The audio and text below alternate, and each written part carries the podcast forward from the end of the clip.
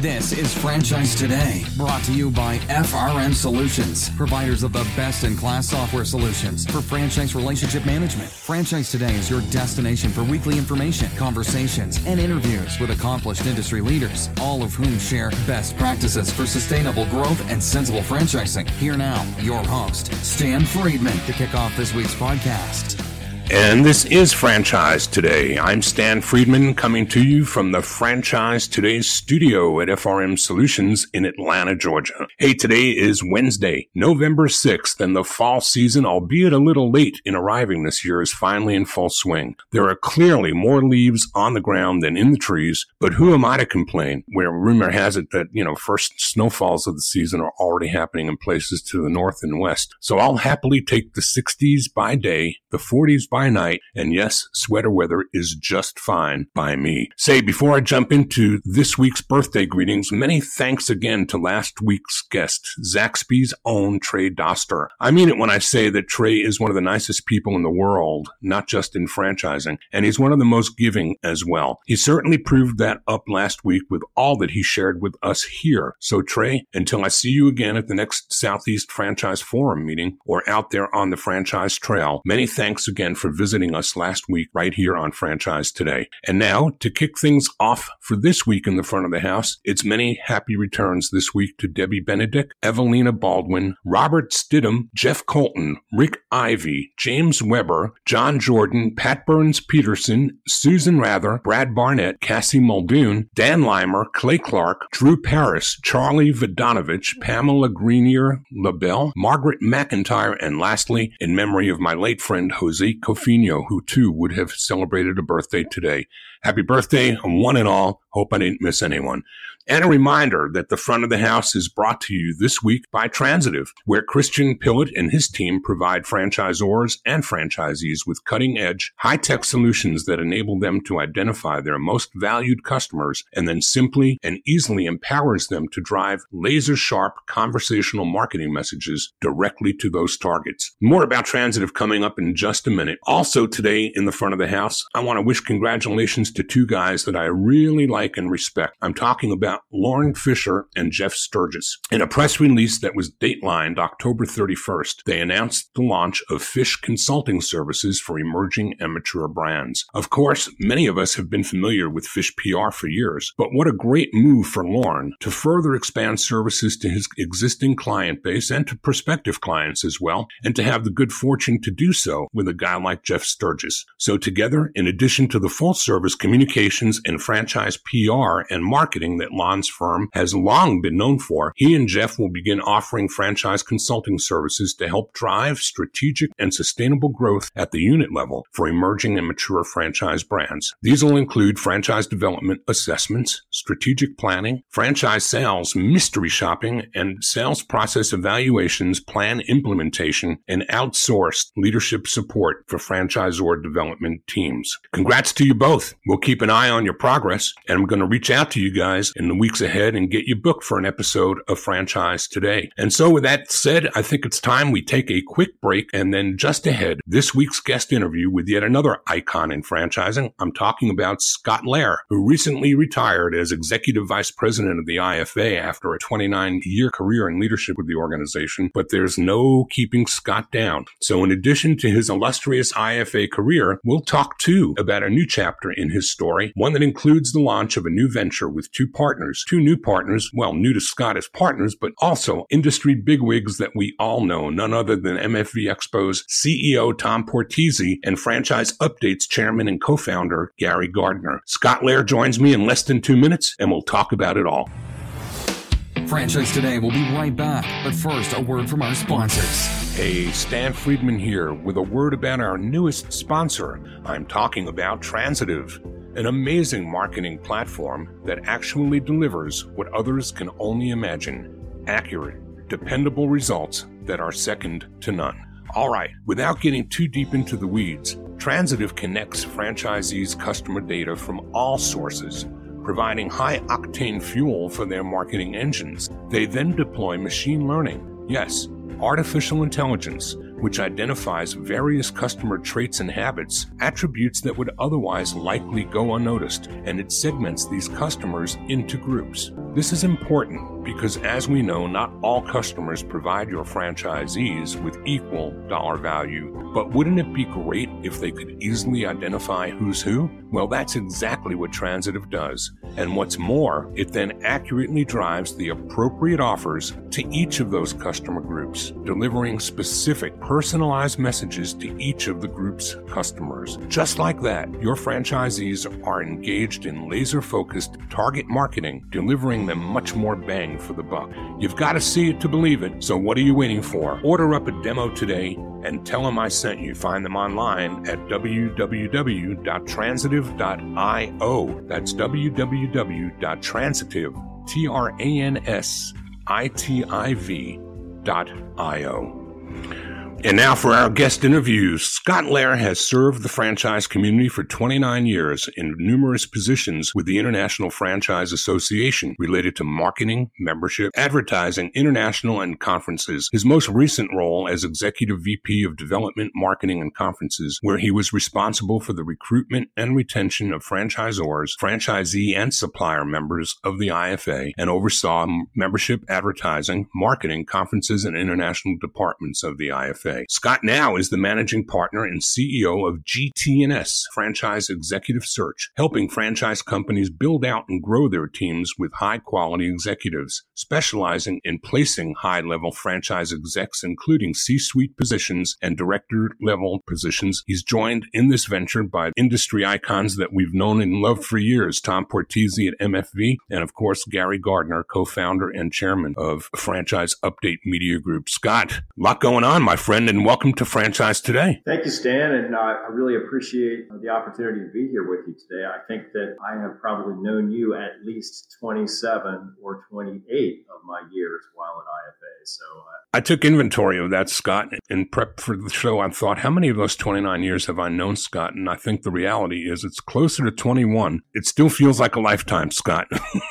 well, I yeah, long a long time and a great friend and an icon yourself, Stan. So I really appreciate the opportunity. Well, I'm thankful to have you with us, Scott. We start this program each week the same way, so it's your turn to rewind the tape and take us back to the time where franchising found you. So, some 29 or 30 years ago, what were you doing when that happened for you? Well, it was uh, it was 1990, Stan, and, and I was actually working for a uh, private publisher in the real estate and economic development field as director of advertising and associate publisher and kind of circulation management, really running a running a publishing operation. And uh, I was recruited to the IFA to really help launch their their original magazine. Franchising World had been published for a number of years, and they were launching a new newsstand publication called Franchise Opportunities. And they were also launching a directory, which is still around the IFA, called the Franchise Opportunities Guide. And so, with my advertising background, uh, I was hired to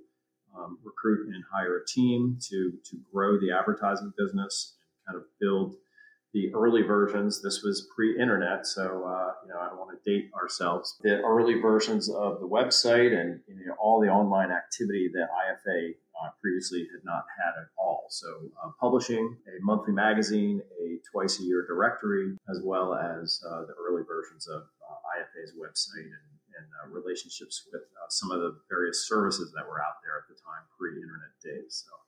Uh, that was that was my original position. And this would have been under Don DeBolt's watch. Uh, no, actually, it was it was um, Bill Cherkasky was the, was the president at the time, and uh, I was actually reporting to uh, John Reynolds. Actually hired because at the time he was kind of running marketing and communications, and so all all the publishing activity as well as marketing communications. John was my boss and uh, really became my mentor and friend, and still a friend today. I just actually had uh, him over for dinner just the other night, so uh, stay in close contact with him. Although we all know that he retired from the IFA about three to four years ago, something like that. So life goes on after the IFA. Uh, in the case of John Reynolds, probably more time spent traveling and in South America than for you, Scott. But 29 years is an incredible run in today's world. I think about this when I thought about the 21 years that I've known you. I've probably changed shirts, which to me means companies, four or five, maybe more times in that space of time that you were maybe changing positions and roles, but you were with the IFA for a chunk of your life. Just can you reflect for a minute on the organization's early days under Bill Cherkasky through the leadership you went through, what, four, maybe five CEOs between Bill Cherkasky and Don DeBolt Matt Shay, Steve Caldeira, now Robert Cresanti. Talk a little bit about the history of IFA for the audience, many of whom have not been around franchising for as long as you and me. Sure. Yeah. When I when I came to IFA in, in 1990, it was it was obviously a much smaller organization, a, a, you know, probably a less sophisticated organization, but I think it just you know the the uh, the board and the organization was made up of, of, lots of founders of companies uh, less less of the of the the management that that we see nowadays because so many of the of the companies were were startup companies and fast growing companies. And so that I think I think the first IFA convention that I attended in 1990 or 1991, I think maybe there was four to 500 people there, maybe maybe 600 people tops. Uh, that was that was also a time when when uh, the IFA was hosting some of their events, their annual conventions offshore locations, which ultimately the organization decided not to do just because they, they wanted to make it uh, accessible for various titles within your, your organization. But as you may recall, in the early days, it was it was in many cases a lot of the, the founders and CEOs were attending a lot of the events, and so it, it was it was you know a little bit part vacation and part education and, and connection with with their with their peers. But uh, you know, obviously, as you know now, with IFA's convention approaching or exceeding 4,000 people, it's a it's a whole different uh, animal. A lot a lot of change, you know, between those early years and current today. And uh, I, I, you know, as you said, I had the opportunity to work for a number of great CEOs and, of course, uh, many, many uh, chairmen that were that were just fantastic uh, operators and, and, leaders of their own companies, but also kind of put their own stamp on the association you know, during during years as chair. Scott, we take for granted the things that we know because we've known and lived them for so long, but a great many people in our audience are emerging franchisors, and some may not be familiar with the IFA. So, can you talk a little about the structure of the organization and how you delineate, as we were talking about CEOs that you work for versus chairman, and where the heavy lifting gets done by actual members as compared to the staff of people, which has been up, down, and in between in your tenure of time. But help the audience understand the structure and how IFA is fueled and the involvement of franchisors, suppliers, and franchisees themselves. Sure. Well, yeah, First of all, the IFA is a nonprofit trade association that's really, you know, op- owned, owned and operated essentially really by, by the members of the, the association. The direction of the association is created and driven by the volunteer leadership and then ultimately is implemented by the staff. So, and that, that would be the president and CEO along with the various staff that they hire. So, you know, we, we are really the product of the influence and the, and the direction of the members of the association and in particular the, the IFA board of directors. And while it's changed in many years and as has politics and you know, all realms, just like government and just like we see in our government administrations. What are the things that have remained the same, though? What are the constant common denominators of IFA in terms of its mission and what it's out there to do? Well, I would I would say first and foremost, uh, you know, it, it, you know, we are the the IFA was uh, created to promote, protect, and enhance franchising. That is actually the the mission of the association. And many people have probably heard the story of Bill Rosenberg, who was the founder of both Dunkin' Donuts and the IFA back in 1959 or early 1960. He was actually at a trade show in Chicago with a number of his colleagues, and they were marketing and selling their franchises to various people. And this is this is also all pre FTC as well, so there wasn't a lot of regulation out there. And so Bill, in his uh, wisdom, got together with a number of other franchisors and basically pulled a hundred dollar bill out of his pocket and put it on the table and said, "We need to get a group of people together to help market and promote and protect our organization because we have people in the government who don't understand our business and we need to be able to help band together and educate them on how valuable this business is and this uh, this model of growing a business. And so there there was uh, about 16, 18 companies that were the original founding members of the IFA. And I don't think I can rattle them off right now, but a lot of them are icon brands to this day. And so, uh, so that, that was really the start of the IFA back in 1959, and it incorporated in 1960 in Chicago. And as a matter of fact, the, the association was actually based there for a number of years before it ultimately moved to to DC. But you know, I would say one of the one of the number one, you know, from the beginning and really to this day, government affairs, government relations, the ability for the membership to help educate the members of Congress, whether it's federal, state, or local governments, help them understand what franchising brings to the economy in the U.S. And you know, since the association is called the International Franchise Association, the founding members were smart enough to understand that this was not just a, a U.S. thing, but it, it was they were these companies were already growing internationally, so they wanted to make sure that the association could actually represent the interests all around the world, and so that's why the name created the International Franchise Association. And at what point in time did the Franchise Association IFA start to focus in, on embracing franchisees as well as franchisors and suppliers? Well, in uh, 1987, I believe was was the was the time that the IFA actually opened up its doors for suppliers to the industry. Back then, it was called the Council of Franchise Suppliers, which ultimately, over the years, suppliers became full active members of, the IFA themselves. But I would say one of the one of the lead and probably the biggest things that I experienced during my time at IFA was in 1993. And at the time, I I remember because I was actually at the uh, board meeting when this happened. But it was uh, Steve Lynn who was at the time the uh, the president and CEO of Sonic Industries, uh, Sonic Drive-Thrus. He was the one who led the board through opening up IFA membership to franchisees as you may recall, at the time there were there were other groups out there that were forming, and you know the IFA ultimately decided that it made the most sense that it had to open up its membership to franchisees to be able to represent all interests of franchising. And, and I also remember at that meeting, Bill Rosenberg stood up in front of the entire group and, and looked at everybody and said, "What took you so long? I've been trying to do this since 1960." So it was a transformative time for the organization, and it you know still to this this day, we are trying to grow and, and build and, and, build out the uh, franchisee membership and representation on the board. But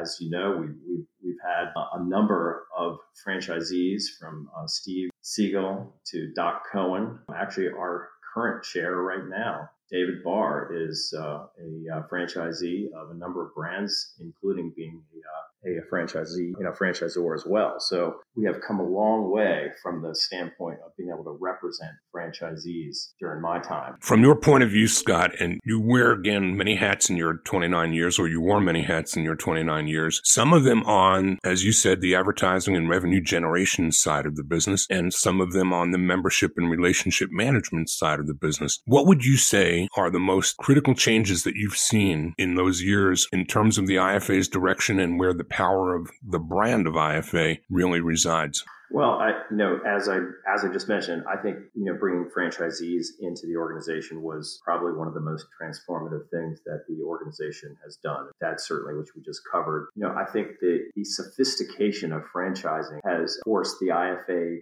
to to, to become much more sophisticated themselves. Again, it, you know, in the early years, it was lots of founders and you know CEOs and presidents, and you know it's certainly become more corporate executives. The number of private equity firms that are involved in franchising nowadays has, has, certainly professionalized and made franchising just that more sophisticated, much more financially focused. And of course, the, the uh, multi unit franchisees. I mean, if, if you look at the number of multi-unit franchisees that I would say there, there are more multi-unit franchisees that have larger than probably a half to maybe even two thirds of the of the members. Private equity, multi-branded companies. You know, we have, we have seen a number of brands that that have created multi-branded tiered structures and, and all the multi-unit franchisees. I I think all of those aspects of franchising have really helped kind of make the organization just that much more sophisticated. And the and the number of franchisees and investors that are actually getting involved in franchising just just that much more sophisticated.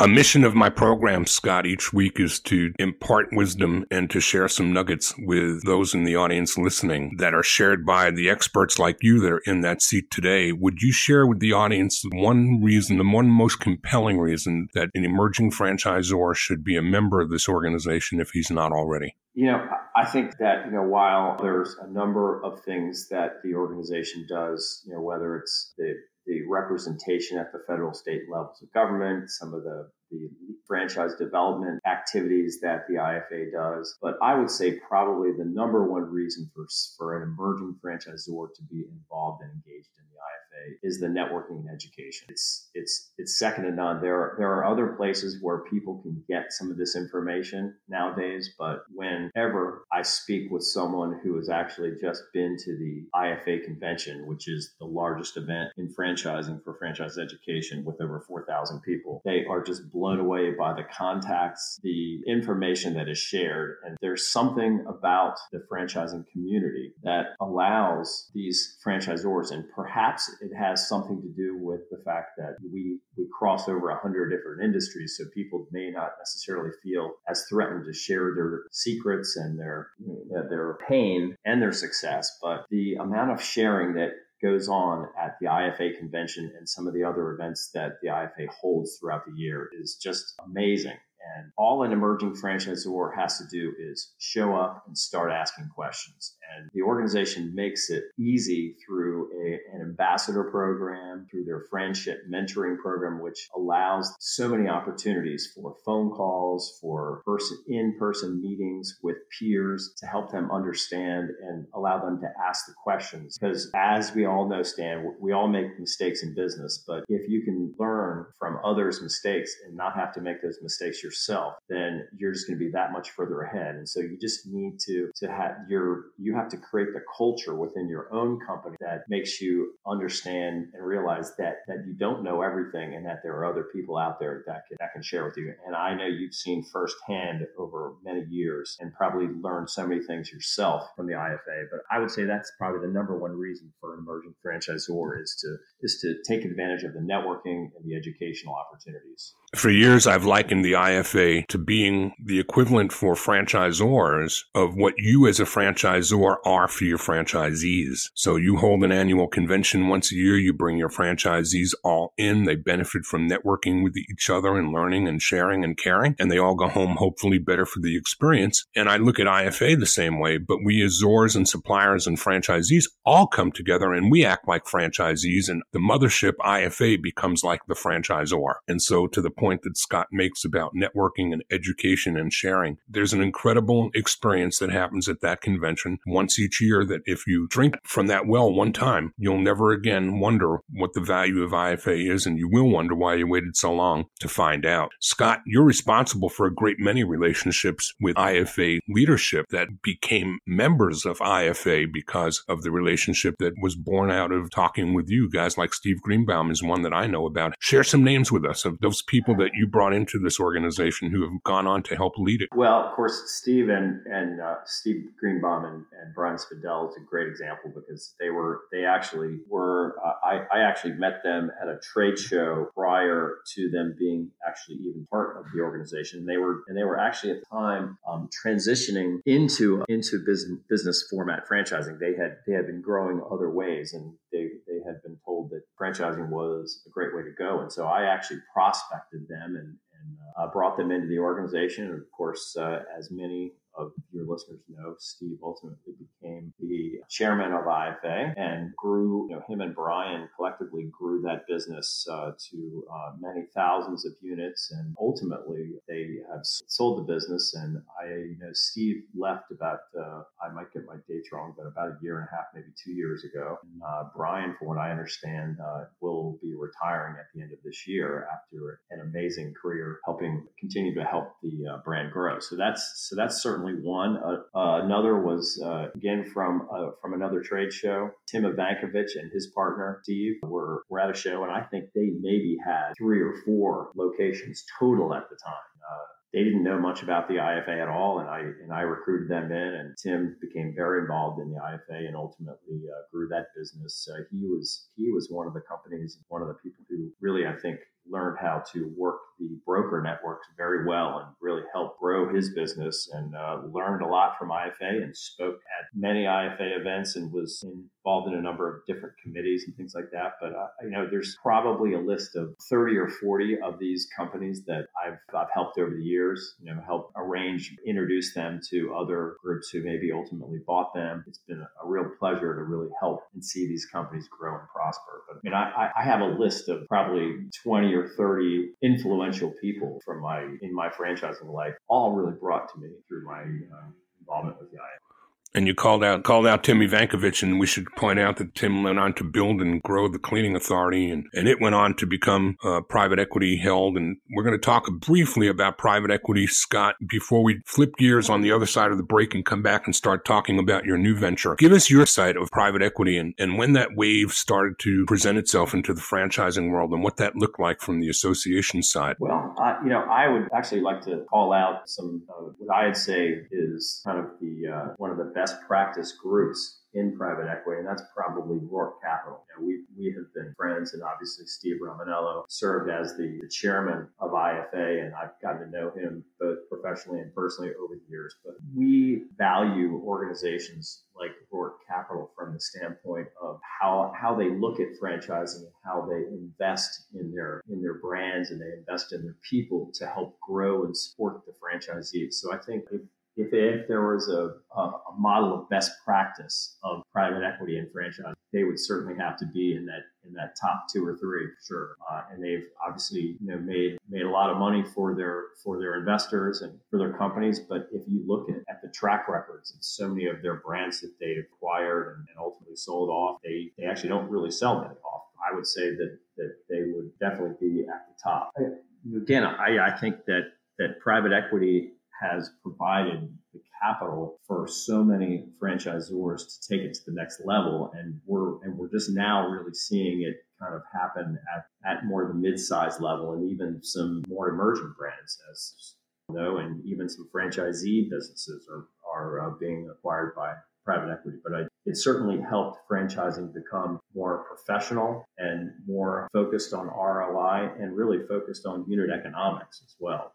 Uh, I would say, if there's one thing that I think has has really been put at the forefront in the last ten years or so within franchising, is the complete and total focus on unit economics at the franchisee level. Couldn't agree with you more. And it has helped us actually grow up as we, we sometimes call it an industry, but really we're not an industry. We're just a way of doing business and bringing products and services to market, but as a compendium of all these different lines of business in, in different market segments. Some will sometimes call franchising an industry, but we collectively as a body have all matured greatly, I think, because of the influx of private equity. I agree with you completely. Scott, let's take another quick break. And when we come back on the other side of that break, I'd like to do is spend some more time now talking about the new chapter in your book and the birth of GT&S franchise executive search and what you, Gary Gardner, and Tom Portesy are all up to. We'll do all that right after this.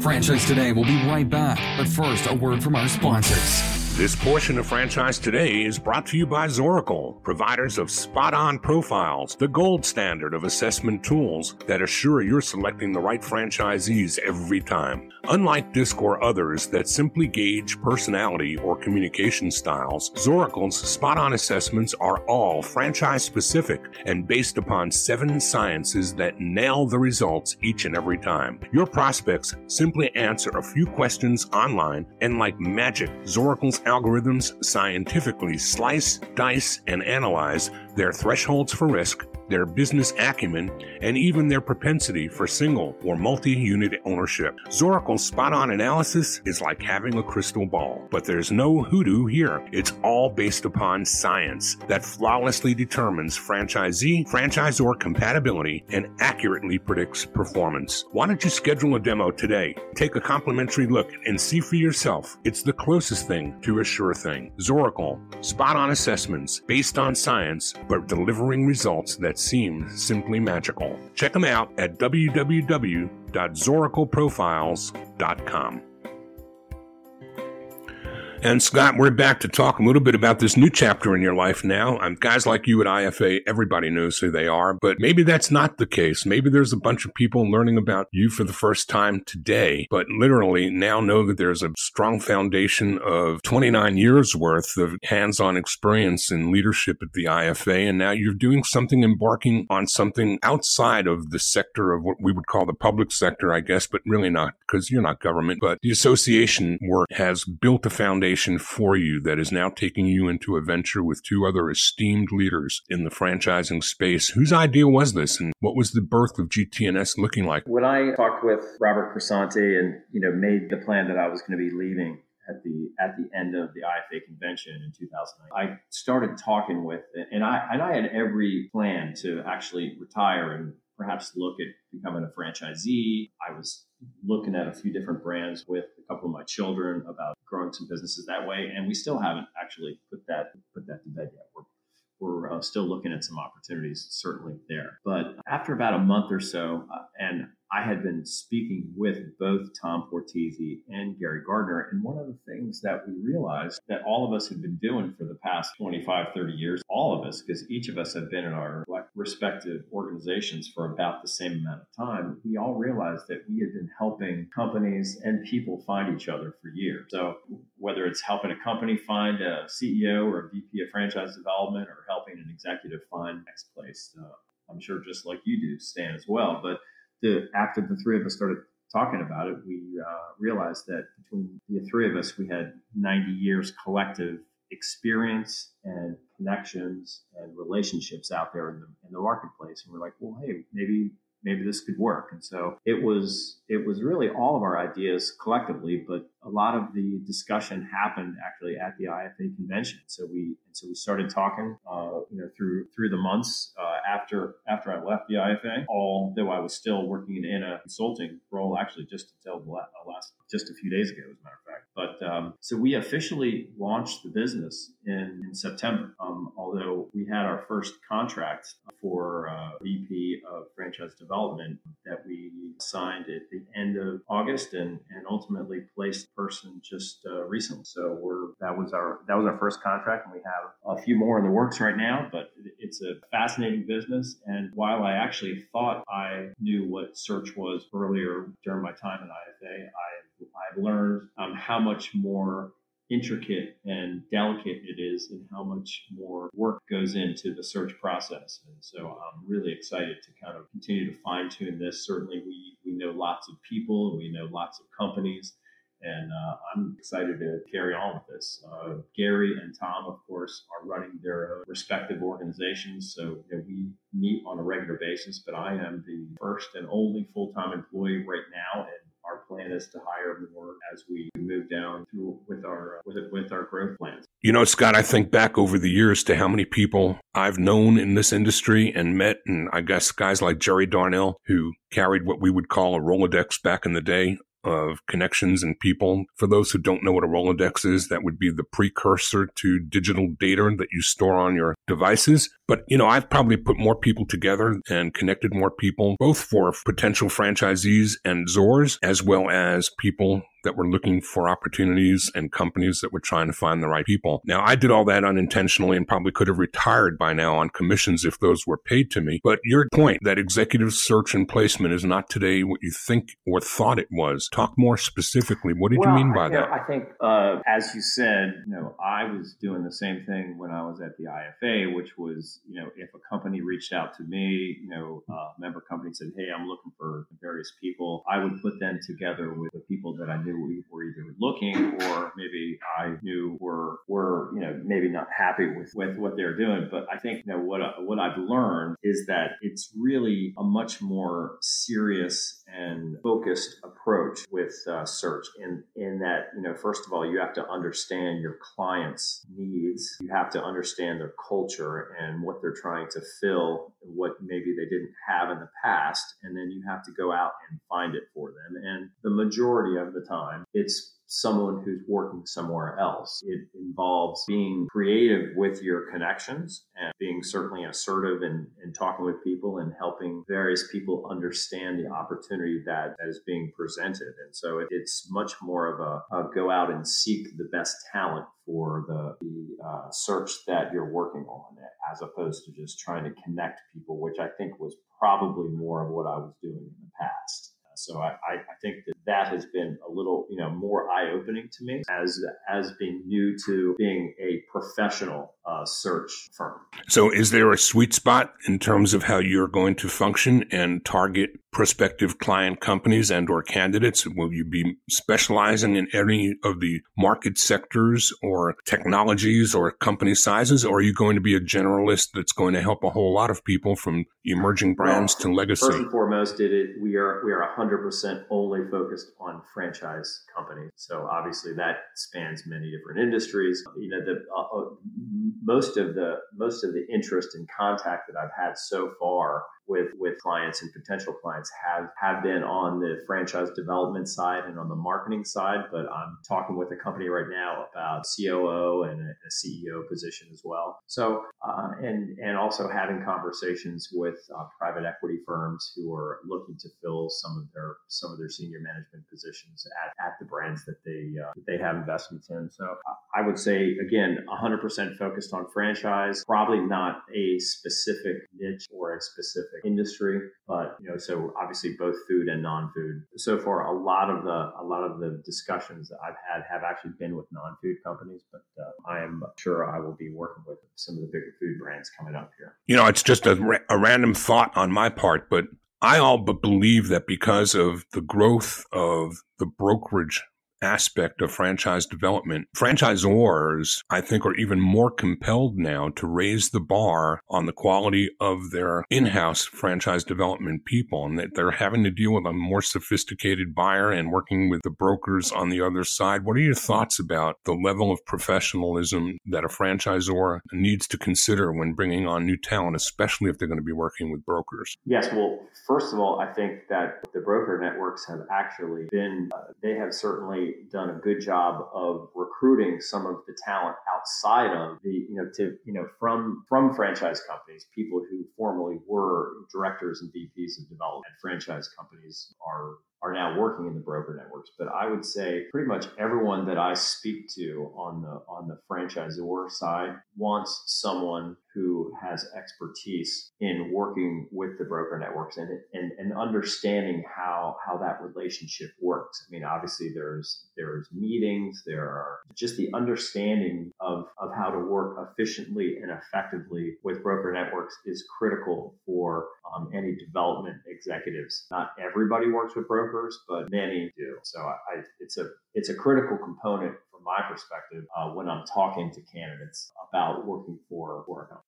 Scott, we've come to the place in the interview where I always ask my guests, what, if anything, have I failed to ask you that you wish that I might have? No, well, Stan, first of all, I just, I appreciate your friendship all these years. And we have had a lot of fun together. We have uh, been involved in many programs, traveled to, to great places together. And I, first of all, I just, I just appreciate that with you. Um, and I would say that uh, been able to share, I think, some nuggets of my time at the International Franchise Association Which was, is a fantastic organization. And again, I encourage all listeners, if you are not a member of IFA, to seek it out, whether you are a franchisor, franchisee, or a supplier to the industry. And certainly, I hope that you will consider GT&S to help you find talent uh, for your organization if you're if you're looking, and if, and also as an executive if you're looking for your next opportunity to uh, check in with me as well. So, Stan, I appreciate the opportunity today. It's a pleasure, Scott. It's been a pleasure knowing you for all these years and having you in my life as well. And if for those who might want to check in with you to pursue the conversation further, let's not let you get away without telling the audience how to find you. I'm always available by phone. I'm going to give my cell phone 443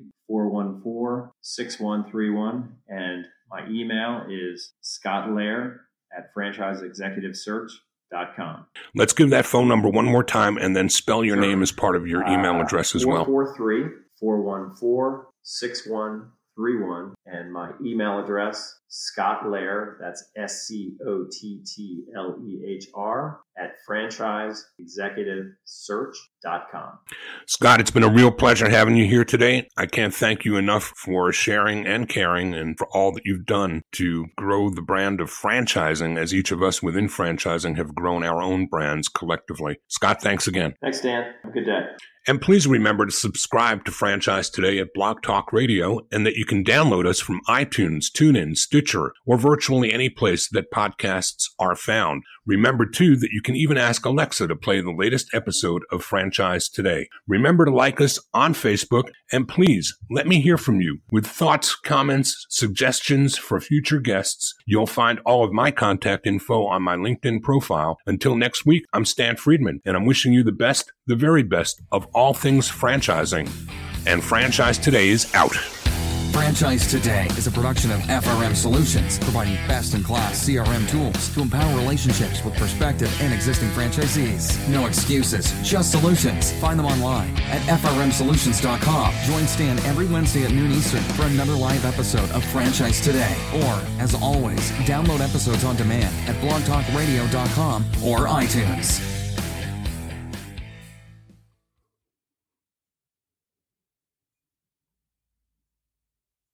With the Lucky Land slots, you can get lucky just about anywhere.